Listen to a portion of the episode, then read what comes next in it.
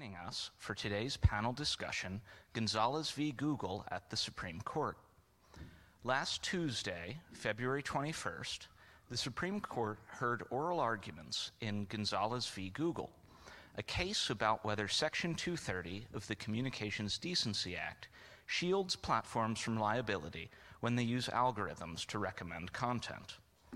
In Gonzalez, plaintiffs have sued Google, the parent company of YouTube, alleging that YouTube's algorithms aided terrorist recruitment by helping would be terrorists find radicalizing videos. They argue that YouTube's video recommendations are distinct from publishing and thus unprotected by Section 230. If accepted, their arguments would expose many websites' algorithmic matching features to litigation and upend the platforms and tools that Americans rely on to find and organize information online. However, last week, the Supreme Court things went better than expected. I'm going to throw it to our esteemed panel to discuss. I'm Will Duffield, a policy analyst here at Cato, and joining me are Tommy Berry, research fellow with the Robert A. Levy Center for Constitutional Studies here at the Cato Institute, Nicole Saad Bembridge, an associate counsel at NetChoice, Jess Miers, and legal advocacy counsel at Chamber of Progress, and Gabrielle Shea, senior policy analyst at the Bipartisan Policy Center. So, to the panel, I guess starting with Tommy down, down at the end. Okay. What were your initial reactions to how the court treated litigants' arguments last week? What was your first gut takeaway? I mean, the, the word that came up the most often when uh, the lawyer for the challengers was speaking was confused, or some version, variant of that word, baffled, uh, stymied. Uh, at one point, uh, Justice Thomas asked a question. The lawyer responded and said, was, was that responsive? And Justice Thomas said something like, It was responsive, I just didn't understand it. So there was a, a quite a difference uh, both the actual challenger argued and also a uh, uh, lawyer from the Solicitor General's office representing the United States as an amicus curiae, making some similar arguments, but some uh, distinct arguments that they didn't perfectly overlap, and it was clear that the justices were at the very least following and considered more plausible the arguments made by the, the Solicitor General's office on behalf of the United States. The, uh, the, the challengers themselves, their lawyer Eric Schnapper, was focusing more on a theory that things like thumbnails or URLs are generated by websites themselves. And exempt from uh, Section 230 for that reason, uh, in the sense that it's content created by the, the websites, and the justice justices just didn't seem convinced or even to think that was plausible. Whereas I think the Solicitor General's office made the argument the justices were expecting, which is the notion that uh, up next, things that are commonly called recommendations are not subject to, to 230 because they're the, uh, the speech of the websites. And there it wasn't clear that the justices agreed with it, but they, but they at least seemed to treat it with, as, as plausible. Yeah, um, I also got the a strong sense that they were um, confused by the arguments, but maybe also confused the why they took the case. Um, I wonder if they saw something that they found compelling in the petition or in the reply brief that maybe they didn't hear um, during oral arguments. And I also thought uh, that we saw the justices recognizing in real time the implications on the internet for accepting Gonzalez's argument. Um, so they were recognizing that there really is no passive or brute hosting that's readily separable uh, from the act of presenting uh, in the context of public facing content. And then uh, Justice Barrett, I think, really hit the nail on the head when she emphasized that it's not just, you know, big tech that's affected by this, it's also users. Um, that if you, under Gonzalez's theory, a retweet or even a like, or in the context of Reddit, an upvote or downvote, that would also be um, in, in the crosshairs for litigation add, Jess? Yeah, I echo the exact same thoughts of my panelists. Um, I'll just say this: I so I actually went to the the arguments. I got a chance. I was one of the golden ticket holders, as were the rest, know, the three of us.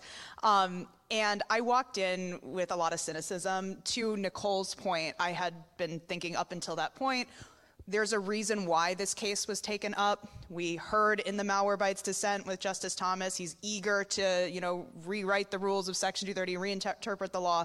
And so I went in thinking this is the heat death of the internet and Section 230, and I was um, uh, uh, surprised. I was, I was, uh, I, I, came out kind of cautiously optimistic. And I think, you know, to Nicole's point, I, I agree with her. I think the reason the case was taken, I mean, keep in mind, the, the question had changed uh, so frequently, even during the arguments themselves. Um, I think Justice Thomas and, and folks who, you know, were probably interested in hearing the case probably thought that they were going to be hearing a different question. The case started out as Does Section 230 apply to traditional editorial functions? Which is a very broad sort of First Amendment slash 230 question that could actually bring about some interesting and detrimental consequences depending on, on you know, where the court would go with it. Um, and I think that's sort of the original question that uh, the court was interested in, in hearing. It then changed to, you know, later on in the briefs, it changed to, okay, well, does Section 230 actually only apply, you know, not to recommendations, for example? Recommendations are out of scope of 230. And that's also a broad Section 230 question with interesting implications. And then the question changed again to, all right, we concede that 230 applies to some recommended content, but we don't think 230 applies when you use technology, i.e., algorithms, to do the recommendation. And I think once it got there to that, that was the question that was actually discussed in arguments. I think it became so convoluted and so you know thin that even the petitioner um, themselves, I think, struggled to be able to draw that difference between recommendations algorithmically done and not algorithmically done, or neutrally versus not neutrally done. Um, so I know I walked out cautiously optimistic. I think there's still room for the court to. Um, draw some arbitrary distinctions in the law.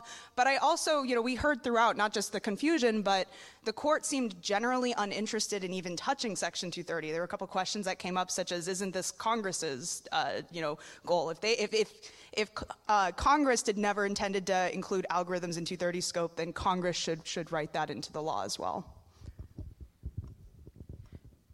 Hi, thank you. That is a perfect segue into Bipartisan Policy Center's amicus brief. Um, we took the position that the Supreme Court is not the best suited to resolve any outstanding issues about Section 230 and what it means we took the position that Congress is much better suited to do that. So we too found it heartening to see that the court seemed aware of the significant implications of any decision that could change what folks have, have come to see as the current status quo, um, which you know is a broad interpretation of immunity there. And I think you know Justice Kagan put it quite well when she expressed that the Supreme Court justices are not the nine greatest experts on the internet. Thank you, and that, that in a way segues or jumps ahead to, to another question. All of you filed or helped to draft amicus briefs in Gonzalez. Could you briefly explain what your briefs argue and why you felt that argument was important to put in front of the court? Um, maybe Jess with Chamber of Progress, you can start, and Gabby, feel free to go back to your brief and, and reiterate why um, this is a, a, role for Congress, not the courts. I, I, found that a novel, compelling argument. Yeah, so um, I'm with the Chamber of Progress. We're a left of center trade association, and we're focused on, you know, we make progressive arguments about how technology helps consumers and how we can make sure it continues to help consumers. Um, so our brief actually focused on the impact to the potential impact to marginalized users. Um, this is the idea that you know it's really as I, as I mentioned previously it's really hard to draw some of these arbitrary distinctions for when we're talking about neutral versus non-neutral algorithms for example when we're talking about um, recommended recommended content. And so you know part of the reason why these internet services use algorithms and they do recommended content is they do it to make sure that users are receiving the most high quality and relevant information possible because as you can imagine there is a lot of content online.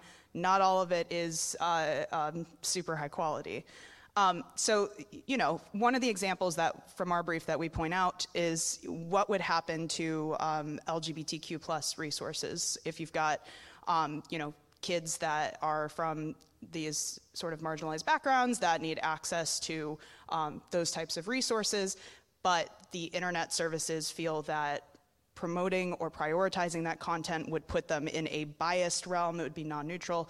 Um, those services just may choose not to recommend them and not to prioritize that information. Um, and just who knows what what uh, um, those users would receive. The other point, um, I'm not. I don't think we made this in our brief, but it, it's something that uh, kind of tangents on on the marginalized community is. You know, the irony of, of this case is that uh, ISIS content without any recommendations, without algorithms, would likely be more pervasive than it actually appeared in the case at issue. Because again, the entire idea behind algorithms is to make sure that you're only seeing relevant content. Well, I don't search ISIS content, but if there is no algorithm uh, sort of tailored to my interests, it wouldn't surprise me that that content randomly appears in my feed. So that's sort of that. That's where we focused um, our brief. I think, as uh, the, the Cato moderator, I would be remiss if I didn't note that we are all minorities of one with uh, unique individual preferences. And so when we think about you know, groups of minorities, there's a very libertarian point in, in recognizing the individual as sort of the smallest minority you can imagine, but one that's nevertheless served by these algorithms. Absolutely. And I think that does tie into the bigger picture in Congress. So the Bipartisan Policy Center filed our brief taking the position that Congress was better suited than the Supreme Court. And part of what we, you know, based that off of is the tremendous, you know, interest we've seen from both Republicans and Democrats in addressing this issue. It was part of the Republican Commitment to America agenda in the context of children's safety online. President Biden has mentioned 230 reform in his Wall Street Journal opinion piece and in the readout on the White House listening session on tech platform accountability. We've seen both Republican and Democrat lawmakers in Congress address bills. There is some divergence on a few key priority areas, but we're also seeing agreement and bipartisanship on many areas, such as transparency and reporting requirements for platforms, providing researchers with access to data that large internet companies hold, and addressing particular types of harm or particular types of content. So, the role that algorithms play in potentially both perpetuating and mitigating online harms. Um, and things like foreign influence campaigns, hate speech, uh, mis and disinformation. The list goes on and on. Child sexual abuse material, human trafficking, terrorist content, very salient these days. Um, and you know we see that bipartisan interest, and so we do think that Congress is positioned to take up these issues if they decide that doing so is appropriate. And they could do that through addressing 230 directly or through one of a variety of other means. Yeah, I, I think it's important there to recognize as well the the extent to which rulings or legislating from the bench can crowd out that action. I've seen it around the Van Buren decision a couple years ago and the Computer Fraud and Abuse Act, where even though the court didn't do a lot to fix abusive uses of the CFAA because they'd ruled on it. There's much less appetite today for any real congressional fix because it's seen as, well, the court dealt with that, even though they haven't. Um, Nicole and then Tommy, please describe our brief well. sure. Um, so I'm with NetChoice. Uh, we're a trade association that promotes free expression and free enterprise online. Um, and we filed our amicus brief in hopes of demystifying the concept of an algorithm for the court. Um, so I think that they're often um, wrongly considered this kind of new newfangled scary concept but really they're integral to the functioning of the internet and they've been there almost since the internet's inception. Um, we explained that algorithmic sorting is why search works. Um, it's why services that are you know less controversial wikipedia yelp etc works. And it's also why the internet is as safe as it is today All right, and I should mention that Will was a big contributor to our own amicus brief, so please correct me or, and add on to what I have to say about it. Um, we touched on a few different topics. One at Cato, we care about you know textualism, uh, staying faithful to the text of a statute. Uh, this is a kind of unusual circumstance where a law has been around for as long as Section 230 has, has been interpreted tons of times in the circuit courts of appeal, but never at the Supreme Court. So a ton of language that's not in the statute but in judicial decisions has kind of built up and almost become the text itself and almost threatened to replace the text. So part of our brief was just to remind the court that like even if these tests that, or phrases that the courts of appeals have developed might be useful shorthands, they don't actually supersede the text itself. And a big one was the traditional editorial function language that the courts of appeals often return to. We stress that that's simply a tool to ask the fundamental question that the text asks, which is is the lawsuit treating uh, tre- treating the defendant as a publisher. That's one of the that's one of the type that's essentially the type of claim that that Section 230 grants immunity for. Another thing we, we focused on is this issue of neutrality. Does the algorithm have to be neutral? The Ninth Circuit in the decision below had, had mentioned neutral tools. It wasn't clear how much that influenced its decision or how much it hung on that.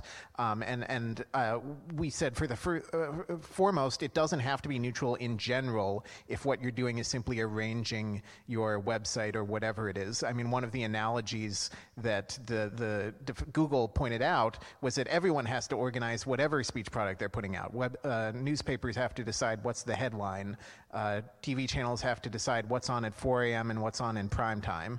And Section 230 protection doesn't hinge on whether they're making a conscious decision when they do that or whether they just pass it off to an algorithm that's unpredictable. Neutrality can come into play in specific circumstances, for example, if they're contributing to illegality. There have been some decisions uh, about that, um, but there's no evidence of, of that in this case. And then finally, we also touched on kind of the consequences and the importance of 230, not just to so called big tech, which a lot of people see this, use the shorthand that Section 230 is a protection for big tech, but it's not just the big tech companies. In fact, the more difficult uh, regulation is to comply with, or the more likely you are to be subject to uh, lawsuits. It's smaller companies that are more likely to be put out of business by that. As, as Lisa Blatt, Google's lawyer, even candidly said uh, during oral argument at one point, like, if you rule against us, we won't go out of business, but a lot of other people will.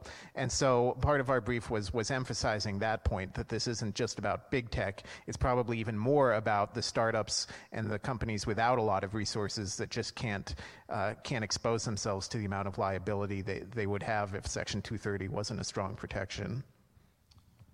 On neutrality, I felt that a few of the conversations about neutrality between Gorsuch and both Schnapper and Blatt went off the rails because they weren't using neutrality as other courts have.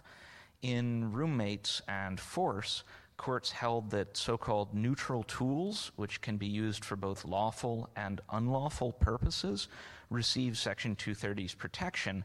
But at the Supreme Court, this idea seemed as though it got mixed up with content neutrality.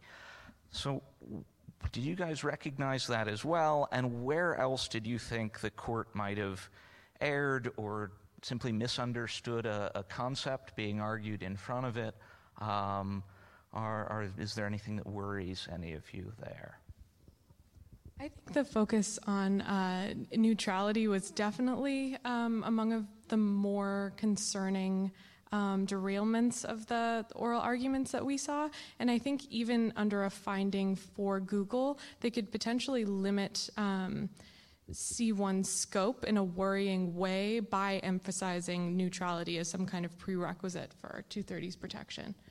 Yeah, I'll, um, I'll, I'll, echo that point and, and just note that um, for those of you who may have tuned in for the uh, Twitter v. Taamneh case as well, not to pivot this conversation off of Gonzalez, but um, that entire discussion was about what aiding and abetting is from a legal perspective. And it, we, we didn't even really touch the Anti Terrorism Act. We were really just touching on um, the scienter involved in, in the act um, at issue. And the beauty of the Section 230C1 immunity is that we don't have to go down that road. Again, we don't have to draw arbitrary lines. We don't have to think about um, was the service in uh, was the service's conduct were they acting neutrally, for example. Um, and so, to Nicole's uh, very good point. Um, I also remain concerned that if the court tries to draw that distinction, then the lower courts and and and uh, plaintiffs' attorneys are are watching that, and you can bet that every single, almost every single uh, case regarding uh, uh, third party content for social media companies is going to be framed as this, well, the service wasn't acting neutrally type claim. And it's not a stretch. There's several social media quote unquote addiction cases right now that are literally waiting in the wings. They literally put themselves on pause to see what the court is going to say in Gonzalez um, uh, later this term. So, you know, to that point, when the courts, when the lower courts are now deciphering between uh, whether the service acted neutrally or not, which is going to be a question of fact, which is not going to likely be able to be resolved on a motion to dismiss, like Section 230C1 is typically resolved, um, then to my point, there's no, you know, Section 230C1's immunity is mooted. There's no point in using it as a defense. Yeah, I'll um, chime in on that as well. Um, agreed that trying to decide what is and is not a neutral algorithm would be very loaded if the court takes that up. There does not appear to be a clear line, and the justices did repeatedly ask questions about where to draw the line. So I think the other thing to keep in mind here is any commentary from the court on what is or is not neutral in an algorithm context could have implications far beyond the future of the internet as well. Algorithms power so many technologies that we use every day. And I think that as the world becomes more and more interconnected and more devices become IoT devices, the scope of what this decision could impact increases drastically. And I do think Congress is getting increasingly aware of this um, and is motivated to take up some of these questions. We were also having a really interesting discussion right before this. Um, I don't know if you want to drill down into the discussion, but you raised a really good point about um, how, you know, what even is neutrality and the fact that a service could have a random algorithm. It, could say, first in, you know, first out. Whatever, whatever anybody posts is what you're going to see. And, and you raised a really good point. Even that is not considered neutral. Yeah, and also, um, if we were to have perfect algorithmic neutrality, and I also don't know what that means, just is that random, just totally random selection? Um, we wouldn't have any tools to suppress the ISIS content that got us here in the first place. It was interesting to see. At one point, um, Justice Kagan in the oral argument sort of suggested that algorithms didn't didn't exist or were not used on the internet at the time uh, Section 230 was enacted. And then there was uh, Lisa Blatt was allowed to pretty lengthily explain that, that that was an error in history. I think she quoted a lot from the Center for Democracy and Technology um, amicus brief. And I was struck that the justices let her kind of give that history for a pretty long time without the usual questioning, which to me indicated that they were really concerned concerned about getting that history right, and they realized just probably just how much they, they don't know yet about that. Um, but that I think that's really important for the justices to keep in mind because so often when courts think that something new has happened since a statute was enacted and that Congress didn't anticipate it, that's when they're more likely to depart from either the plain text or perhaps the intent behind it because they can say, oh, the lack of prediction for this new thing means that, you know, we have a, there's no, const, there's no congressional intent or either in the history or in the statute itself for us to follow, so we just have to come up with a new rule. Some of you have, some of you have touched on this, but how did the court seem to try to grasp the stakes of this case? And I guess for, for Tommy to start, should it concern us as textualists to see the court concerning itself with outcomes and economic effects rather than just the text of the statute? Uh, I don't think it's it's concerning. I mean, I think uh, in any in any case, there are li- the court has limited resources of time and attention, and to me, it makes perfect sense that the if you uh, make them aware of the stakes, then they have even more of an incentive to get this right and to look deeply into these things like the history, the complicated history behind it, get to know the technology better. It's just whether this should happen or should not. It's just a, a fact of nature and judicial resources that if they're really sobered that this is a serious issue, they're going to put more time uh, and care into it, or at least they should, um, and hopefully be less likely to, to make some errors. I was struck again in the oral argument after Lisa Blatt said, you know, we won't go out of business, but a lot of others were. There was just a silence for it seemed like five, five, ten seconds, and that's pretty rare at Supreme Court oral arguments these days. It's usually quite a hot bench, and it actually seemed like they were they were contemplating that pretty seriously. Um, I think your general sense, though, Will, that um, the justices were fearful is is spot on. Um, at, at, one point, Justice Kavanaugh said, "We have so many um, amici telling us about the devastating economic effects uh, a finding for Gonzalez would have, and we need to take those seriously." Uh, Justice Kagan also kept emphasizing the concerns about upsetting the digital economy.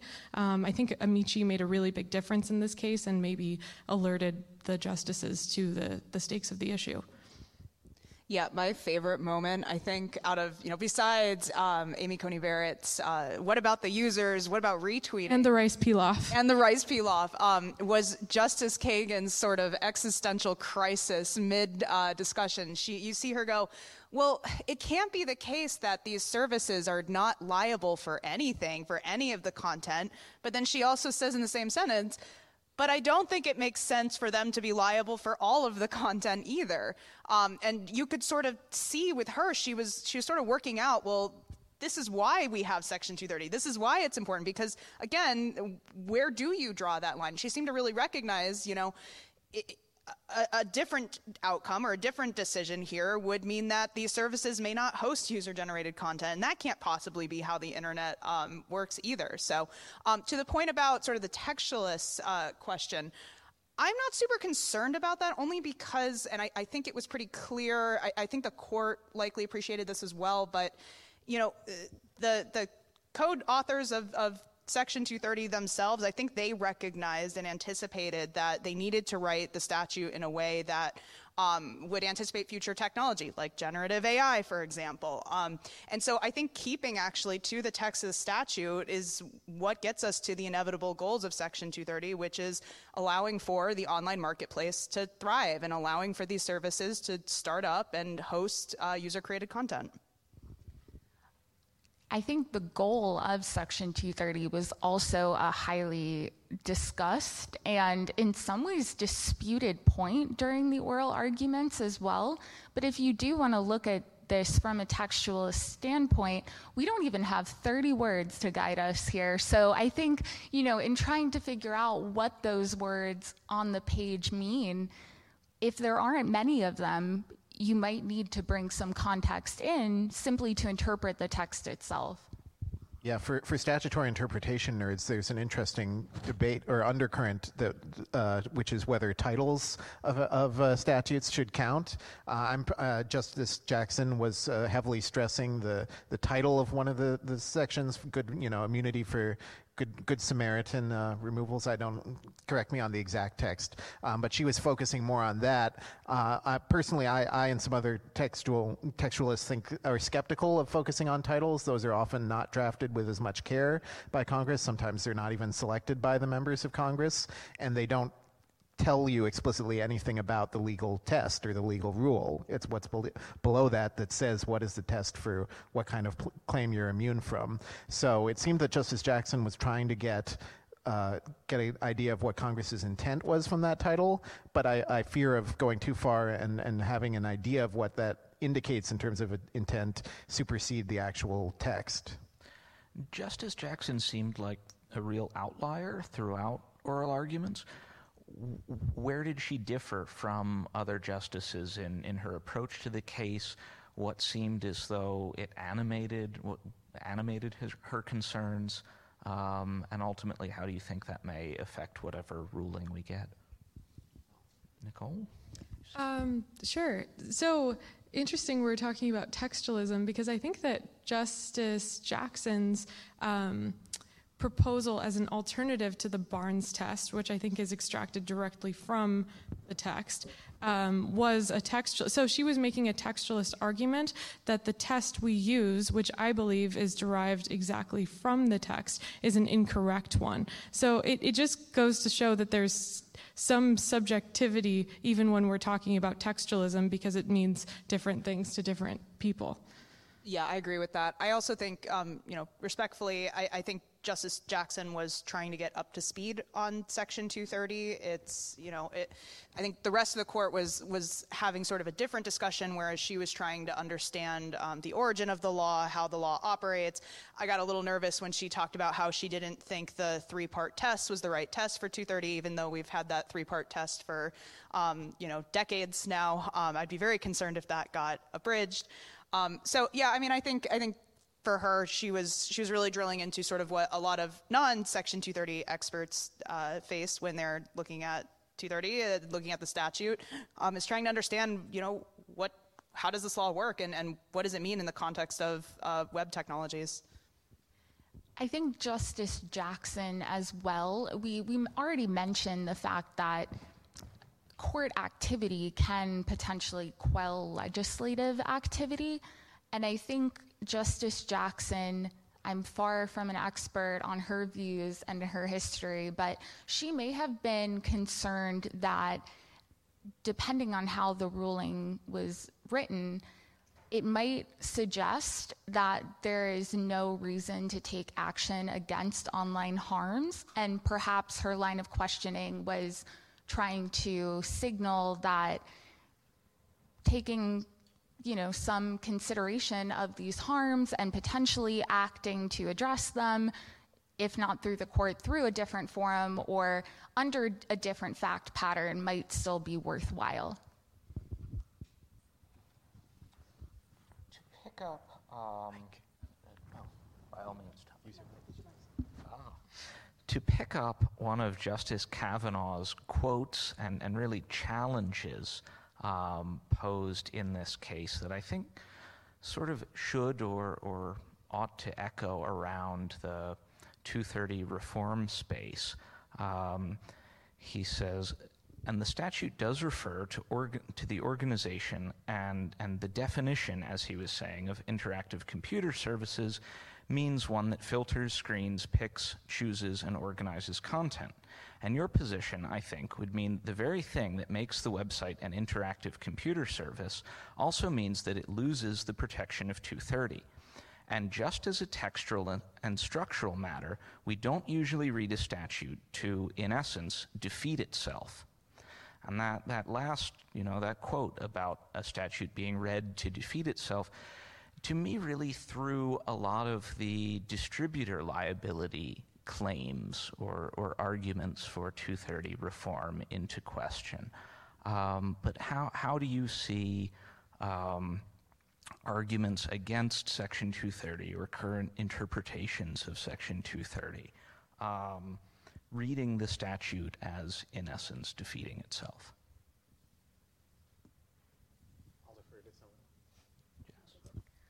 I can start, sure. So I think that obviously reading a statute or a provision of a statute, as we were in many instances in this case, in the context of the broader goal of the statute, in the context of the statute as a whole, does make sense. Um, and I think that the court picking up on that is really a signal that they're aware of what could happen if they try to adjust the historical interpretation of this provision in a way that is not clean. And I think that the court repeatedly was looking for a clean line to draw, and everyone was struggling to find one. And so I think that comment was kind of speaking to that broader line drawing question. Yeah, I think with regard to the claims that we're seeing, the arguments against Section 230 and how Section 230 is applied, um, we're seeing this development of, of, of, plaintiffs' attorneys trying to, to forge their claims as conduct claims versus um, underlying content claims. And the reason for that is because usually what's at issue with Section 230 cases is who owned the content, who created the content. Is it the, you know, is it Twitter, for example, um, or was it, you know, the person who uh, uh, tweeted? Um, and so, we, again, one of the ways to get around that is to say, well, we're not arguing about the content at issue. This is actually what was argued in Gonzalez. They're saying, well, we, we recognize that YouTube didn't create the, the um, alleged ISIS videos. Um, we're, we're getting at YouTube's conduct in themselves in recommending that content. And so I think that's sort of what Justice Kavanaugh was getting at is that, you know, there's also two other parts to this statute, uh, to the test interpreting uh, Section 230C1 immunity. And that is that if you are, uh, if you as the plaintiff are trying to treat the uh, service at issue as you know, if your claims are treating them as being liable in, uh, for their publisher activities, such as curation as meant as discussed under 230F4's definition of um, uh, uh, an interactive computer service, um, then that too is also protected activity. And it's really crucial that that point comes out because this is not this is also what protects these services um, to be able to do content moderation, to act upon third-party content as well. Um, so to abridge that uh, uh aspect of Section 230 would also be detrimental. It's not just about holding the service liable for what someone said; it's also about holding that service liable for their publisher um, capabilities on what that person has said. I think that uh, Justice Kavanaugh, that, that's an amazing quote. I think uh, several justices, other justices echoed that sentiment. At one point, Justice Kagan said, every time you have hosting content, you also have presentation choices of that content. So um, if, they, if they find in, in Gonzalez's favor, text in 230 is basically rendered a dead letter. Yeah, I, I, saw this tension in particular running through the Solicitor General, Office of Solicitor General's argument on behalf of the United States. It seemed like it kept being unclear and kept sort of waffling. Would this be a really huge deal or almost not a deal, big deal at all if they ruled for the challengers in this case? Because the United States kept trying to argue, well, there's still protection for the content. You still can't sue based on the content. You can only sue because of the recommendation. But then doesn't any doesn't the harm from a recommendation always have to do with the fact something about what's in the thing that you're recommending. You know, you the harm of allegedly recommending ISIS videos is because of the content in them that's different from recommending rice pilaf videos or something like that. And so the Solicitor General's office kept trying to say, no, this wouldn't be that big a deal because there's not that many causes of action that are based on just recommending recommending versus based on speech. All the typical causes of action like defamation, those are based on speech and you wouldn't be liable for any more of those than you are now. But I just didn't see how it, it, that was compatible with, with the notion of a claim for recommending a particular type of video that says a particular thing. A lot of that seemed to, to redound to whether or not the procedural shield of Section 230 was, was appreciated or respected.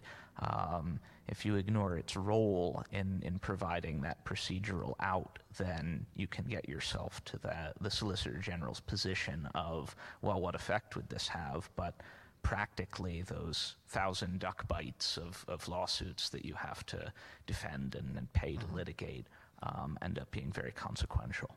Yeah, that was another thing that probably wasn't discussed or emphasized enough, which is it's not just important whether you end up being liable for something or not. It's do you defeat it at the motion to dismiss stage or do you defeat it after discovery? Like these things, practically speaking, for the expenses, especially of small tech companies, are huge. Those, that difference is hugely consequential. So whether so, the Solicitor General's office in particular tried to say there's no difference between winning because you have Section 230 immunity or winning because there's no state tort that this fits into, but in practical effect, those are two can be two very different ways to win.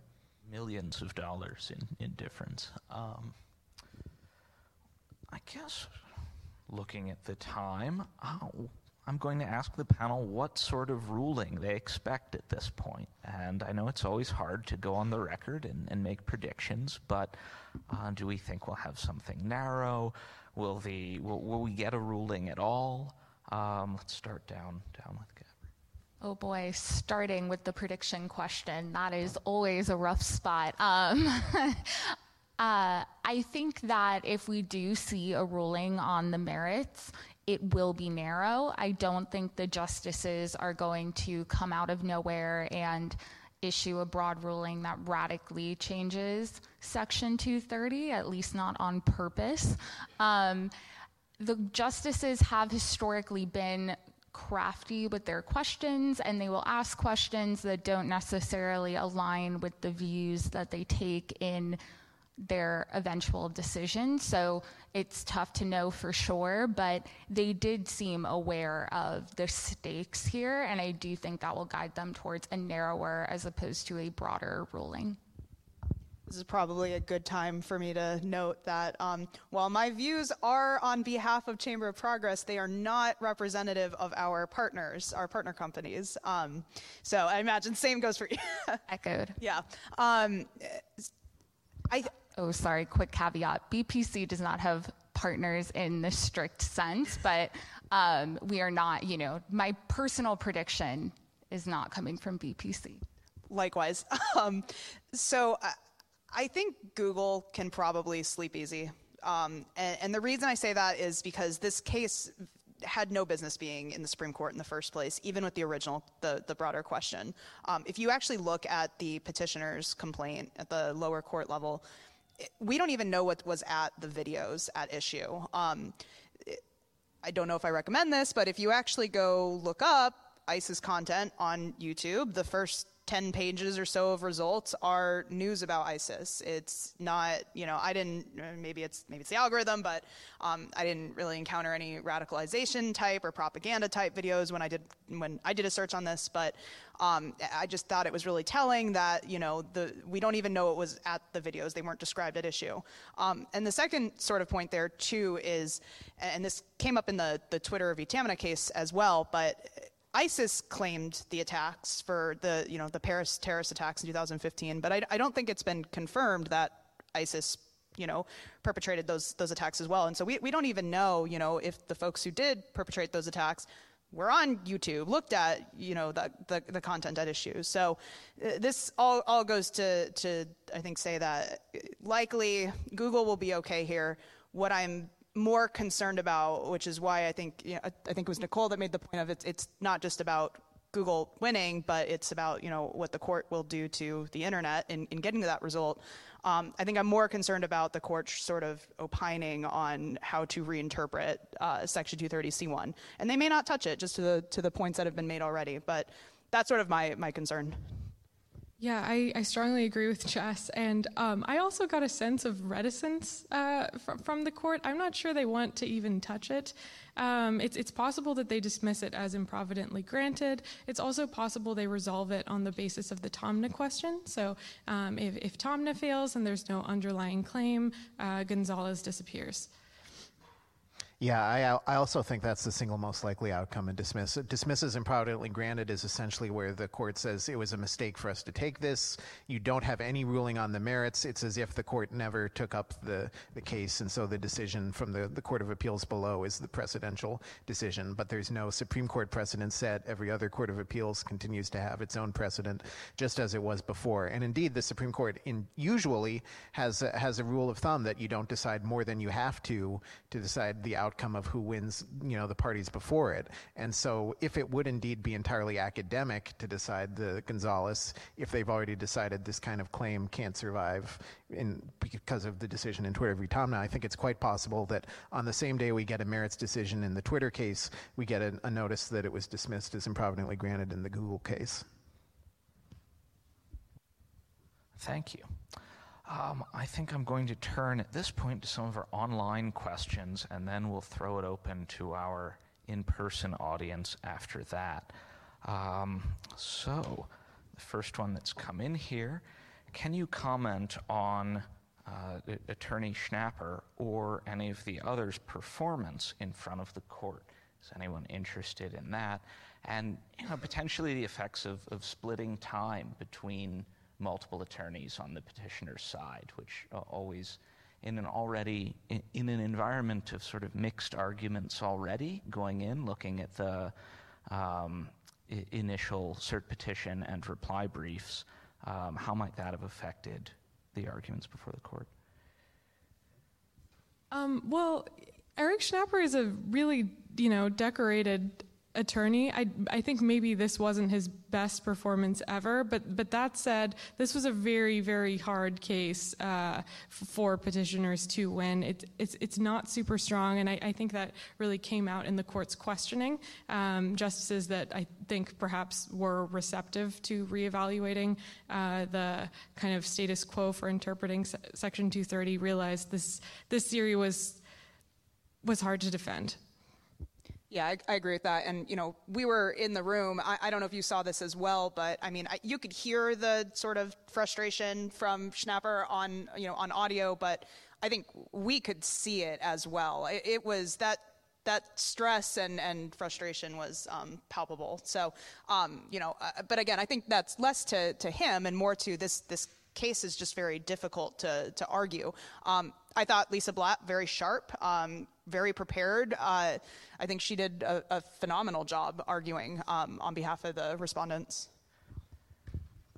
The, the only concern I had with uh, Blatt's arguments was um, her seeming support of the Henderson test. Does anyone want to take a crack at explaining what the Henderson test is and why we might not want it to become the rule for 230. Jess. Okay, um, so I'll try to be as brief as possible on this. Yeah, so the Henderson case regards a, um, I believe it's publicdata.com. It's a case, it's, it's a website that aggregates um, publicly available information about people, um, makes it available. The person suing in that case uh, was very concerned about the, uh, the, the, the apparently the information compiled was incorrect about that person.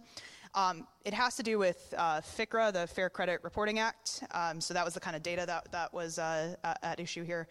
Um, and uh, essentially, the court in Henderson, the Fourth Circuit, upends what has been decades of precedence of Section 230, specifically the Zeran case.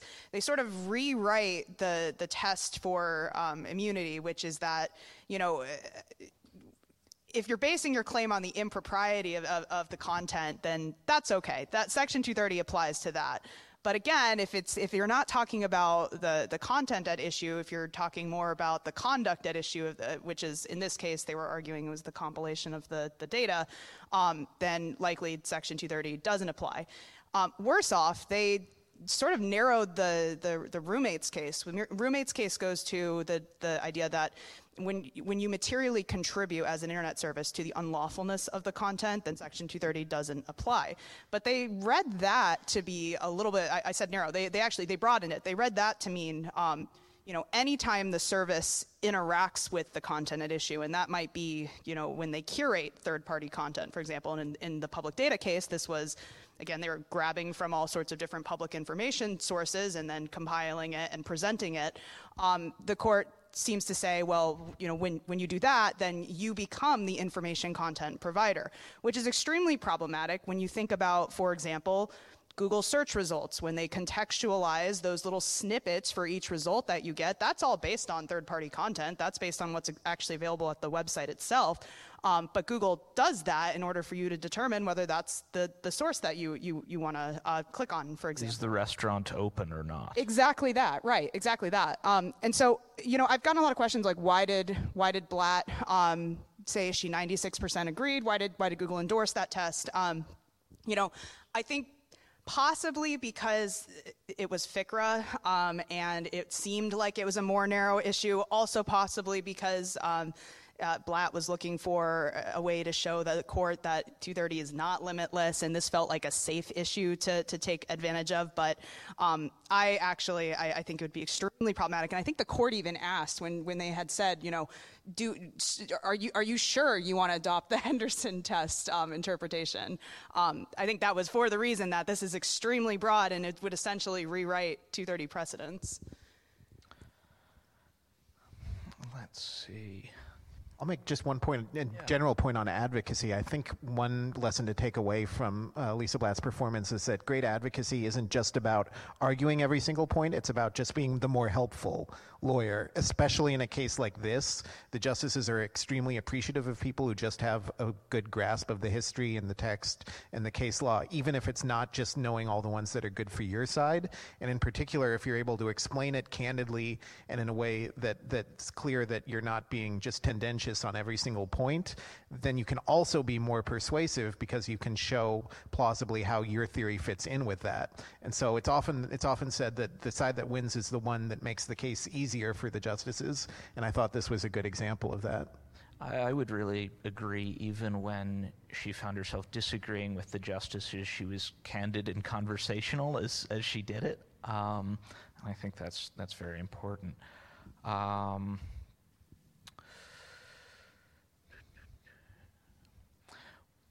guess this is mostly for, for you, but uh, what is the likelihood that Congress will take real action on Section 230, and what is this most likely to entail?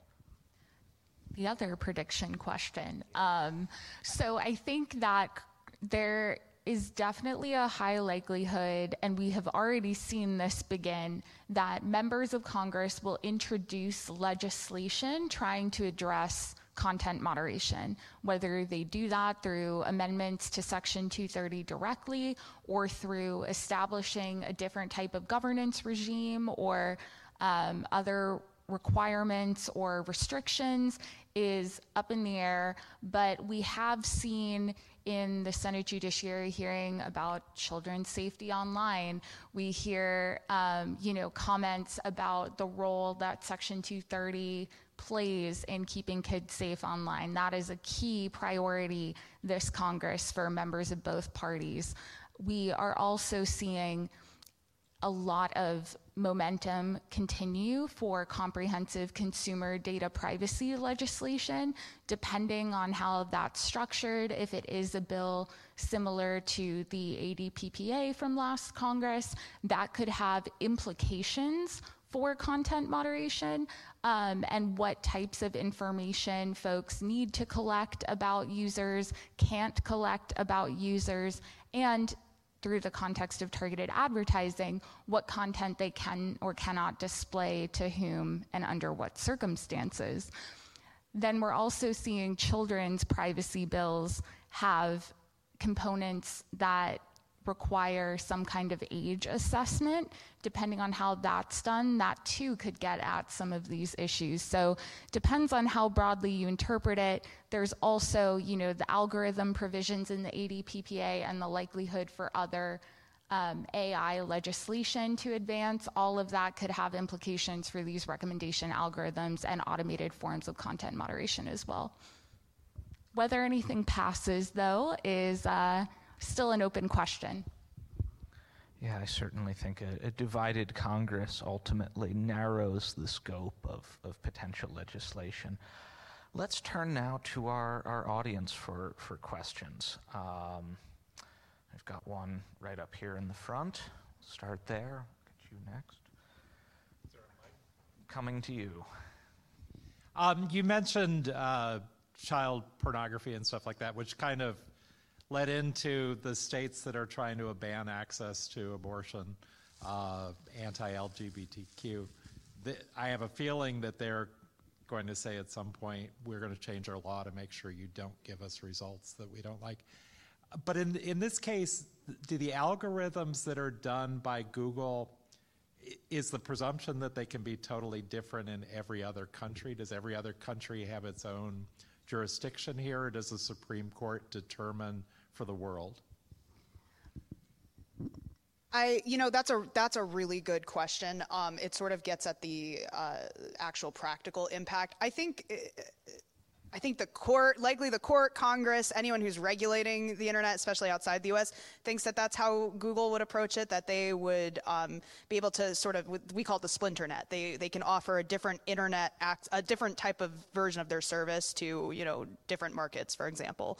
Um, practically speaking, you know, right now these services are using geolocation to be able to um, broadly comply. Like for the example, for the EU, um, you know, uh, I think services are already sort of working towards the Digital Service Act compliance. Um, but in reality, it's it's a technological and, and business burden to offer different versions of the service, um, different versions of their algorithm when you get even more granular um, uh, in, in different regions. And so I think at least here in the United States, when we're talking about say Texas's anti-abortion laws, and we're talking about different states right now that are enacting um, children's uh, privacy slash uh, age-appropriate design type laws. Um, these these internet services are likely not going to offer like the Texas version of Google search. What's likely to happen here is the most restrictive state um, policy, the one with the most burden, the most technological burden, legal burden, will drive what the internet looks like for the rest of us in, in other states as well. The effects here can look a lot like the textbook market, where Texas and California, as large populous markets, end up driving most textbook decisions for, for national publishers. Now, that's not to say that states can't have their own changes, different textbooks, opt outs, um, but on the internet, broad definitions, broad understandings of concepts tend to be internationalized through these firms most American social media platforms use European definitions of hate speech because they have legal definitions and we don't. And so when they're grasping around for something to use that will satisfy the greatest number of jurisdictions, uh, they'll, they'll take those European standards. And, and in the same vein, I would think that for at least most of the, the Anglosphere or the Western world, if we were to see the Supreme Court upend the rules for algorithms in the United States, then whatever changes platforms came up with would, would be applied to Canada and Europe, um, whether similar legal changes were made there or not. It's also possible in the case of like a domestic splinter net where one state imposes extremely onerous regulations on the expression that can be shared on the internet.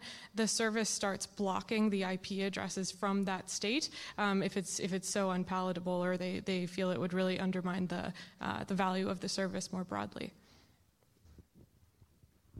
And I think this is a platform architecture question as well. Um, they have these large social media platforms are already dealing with a patchwork of international laws and there is not one legal standard to dictate what should and should not or um, can and cannot be trafficked through um, put on, hosted by the internet. And so the platforms have experience dealing with different regimes in different places already, and they have created architectural features to help deal with that. So the impact, I think, would be felt throughout, but might be felt differentially throughout. Yeah, there are a lot of particular relationships here. You look at Turkey as a state, it's ended up with a lot of power over Western internet platforms because it was online early. It has a large market, a lot of people online there.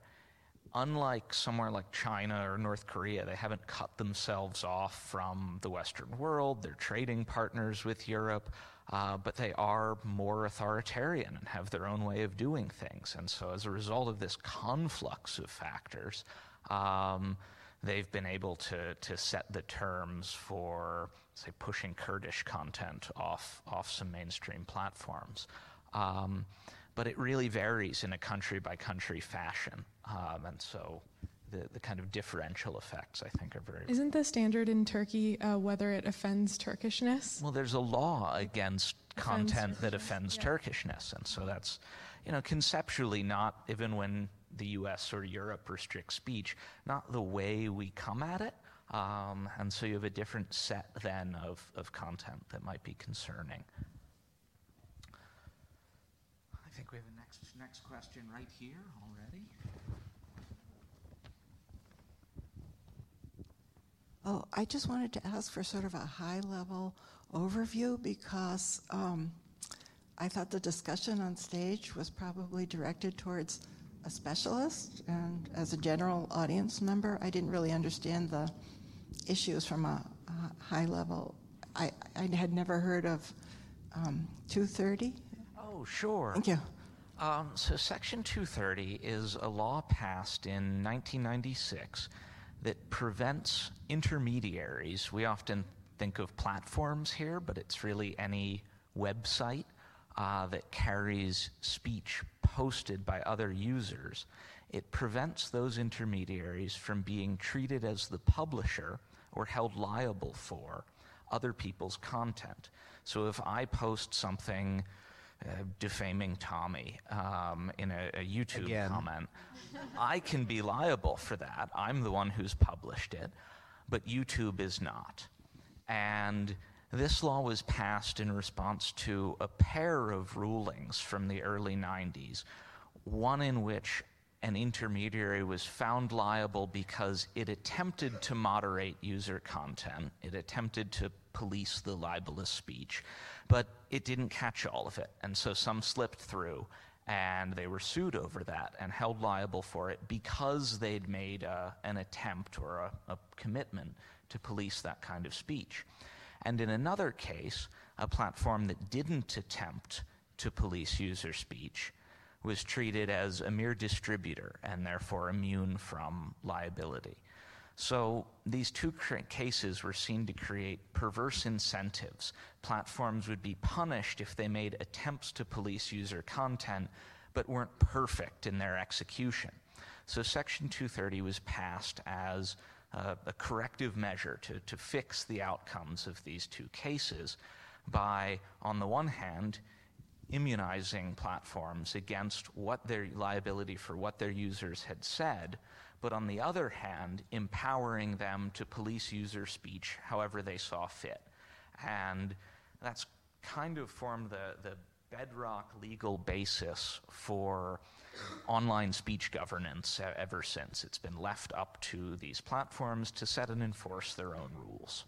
And importantly, as well, um, Section 230 also protects users. Users are built into the statute as well. And so what that means is, um, when you share content, when you like content and you know endorse it, when you retweet content, you too can use Section 230 to protect you for the speech that you didn't put uh, uh, uh, speak or write as well, um, which is important because I don't know about y'all, but I would not be engaging with any content online if I could also be liable for it as well. Um, did you want us to go over the Gonzalez case as well? Yeah.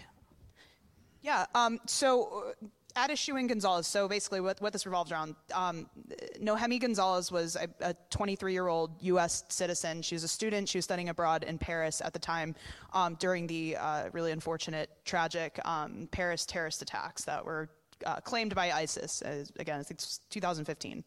Um, the estate decided to sue YouTube over those attacks because they alleged that um, in YouTube recommending alleged ISIS content or ISIS videos, YouTube had a hand in radicalizing the folks who perpetrated those attacks, um, which it seems tenuous because it is. Um, again, we don't know if those folks saw the videos. We don't know what was at those videos. Um, but that was essentially what's at issue here is um, when YouTube, uh, you know, recommends that content, when they use their algorithms to recommend that content, can they be proximately liable or, or did they contribute to the, the causation of those attacks as well? And, and the link here to Section 230 is you know, are they the co creators of the content that they recommend? Is it merely the content provided by another that they're sorting for users? Or do they become a developer or co creator of it, as plaintiffs argue, by organizing and recommending it? So that's where the case becomes about the scope of that Section 230 protection. Has that been a, um, I would also add that the, the part of Section 230 that's at issue in Gonzalez, so C1, you can really think of it as the basis of free speech on the internet in a way.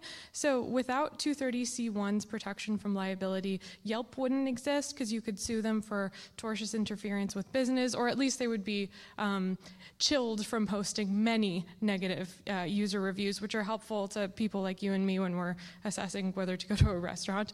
Uh, same with Google uh, searching over health or wellness issues, if they could be held liable for, for negligence or, or something like that, they would be much less inclined to provide that service.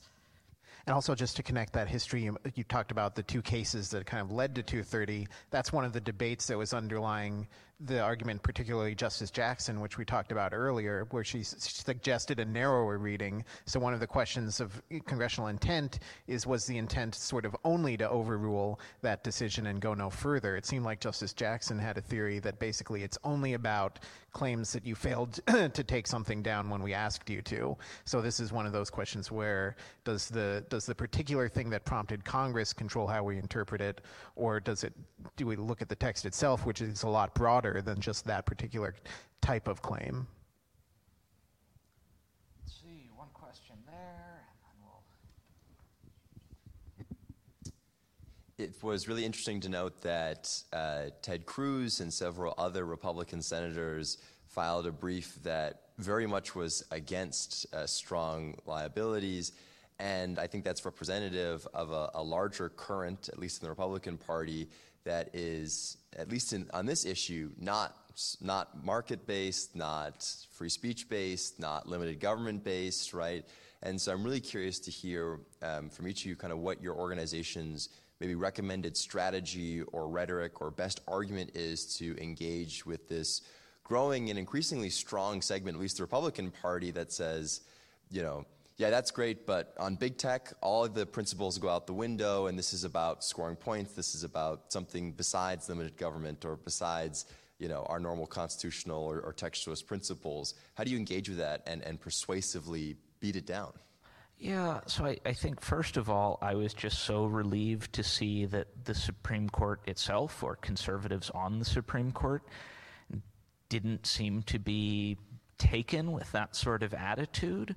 Um, and, and it's valuable for the, the conservative movement as a whole that they weren't. Um, ultimately, I think the best way to sort of sell the status quo rules to the right um, is by pointing to the alternatives and, and the relative value of the internet in relation to something like the cable news environment um, for speech and speakers on the right.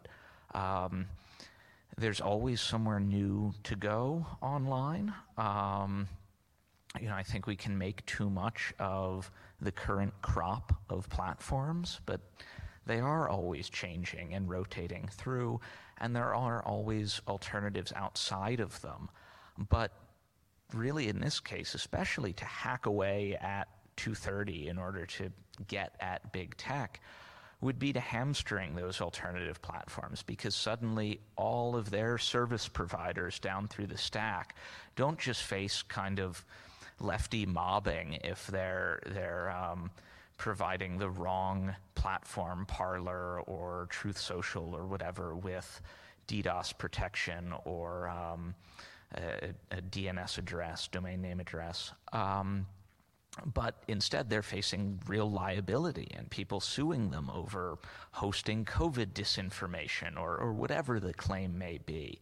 Um, and so I, I, think it's important to recognize just how much worse things could be, uh, especially given the cultural climate that the right worries about or, or fears.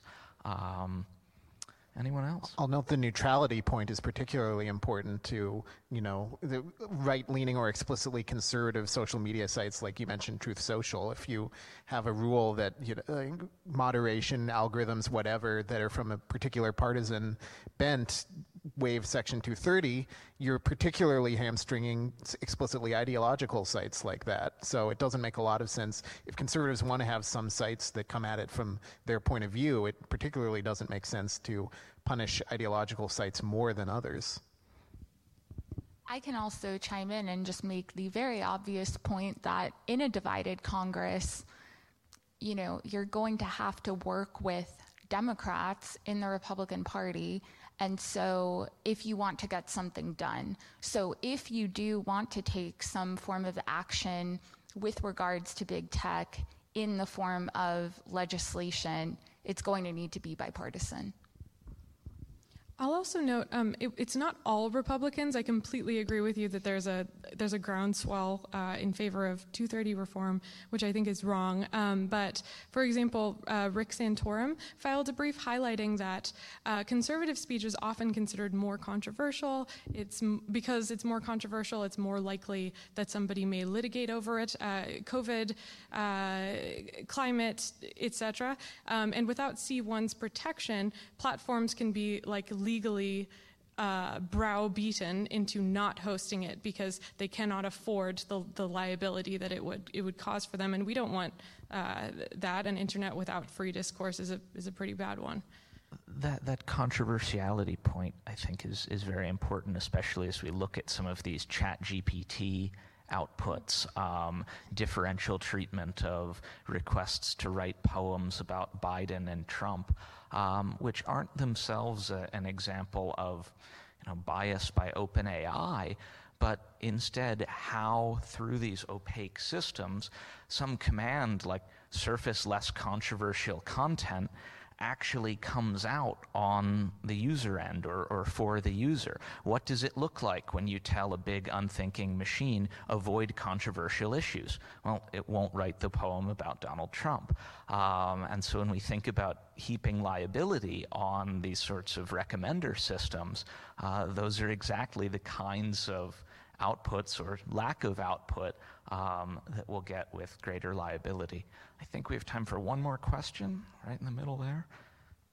Thank you. This has been a, a really interesting panel. Um, it seemed like at one point during oral argument, uh, petitioners suggested that somehow you could distinguish between search results, which would be protected even under their theory, where certain recommendations would not be protected. I was wondering if folks might be able to comment on the merits of that line of reasoning or argument. I, I mean, the first, um, the, the one sort of line of distinction that I, I come to or think of is that a search is a response to a singular agentic user prompt. You type in the search, you get results then and there. But as a practical matter, I think it becomes very hard to distinguish that from a ranking based on your past preferences, likes, dislikes, etc., especially when contemporary one off search results are also a product of those things. They take those into account, and, and that in particular makes drawing any kind of clear line hard. This is a wonderful question to, to end on for everyone. Where, uh, where do you, can you draw a line? I think it's technological fiction. Um, speaking as a technologist, I, am right there with you, Will. Um, there is no difference, again, between me retweeting content, which is an endorsement of that content, YouTube recommending that content, which is an endorsement of that content, and Google putting out a first page search results with the top three results for what you searched, also an endorsement of that that content. Um, and I use endorsement very broadly here, but again, it, it's it goes to show that this is what the service chooses to prioritize. So I think I think it was really reflective too in the oral arguments. This kind of gets back to the point of the, the petitioner's attorney was struggling um, because there it is a technological fiction. It is uh, impossible to draw to, to draw those lines. Well, endorsement is entirely subjective as well. There are different you know, there's positive and negative forms of endorsement. If I Google insects to avoid while traveling in Africa, I, I don't think that uh, I'm, I'm, not expecting that the results are things I should should go for or touch or pick up. Um, and we wouldn't read Google search results in that context. It. Yeah, endorses mosquitoes. Um, I think we saw Justice Thomas really wrestling with this as well. At one point, he said uh, recommendations, but I really feel uncomfortable calling them recommendations. They're more suggestions, or even, and then Justice Alito said something to the effect of, would anything but random sorting of info, which Lisa Blatt said would be the worst channel, TV channel ever, uh, be not an endorsement under this theory. I, I think they recognized in real time uh, if, if we accept this theory, search goes straight down. Yeah, and it seemed like it was just more of a pragmatic, an attempt to draw a line that doesn't really make a lot of logical sense, but reaches a conclusion people are comfortable with. No one wants to lose their usable, useful Google search. So how do we reassure people you won't lose that, but still win our case? Which I think is also probably why um, Blatt endorsed the Henderson test as well, because again, I think it felt like, you know, when we're talking about FCRA, it's more of a narrow issue. Um, it's different in some way from, you know, Google search curation, which I don't technically agree with, but I, I, I see where she was coming from. And depending on how this gets interpreted, it could make legal research more difficult too. So, for all the lawyers out there, um, I don't think anyone wants that to be more time consuming than it can already be. 230 applies to Westlaw. Well, on that note, thank you all for coming out, watching this panel today. Thank you very much to, to my panelists uh, for giving us their, their expert opinion.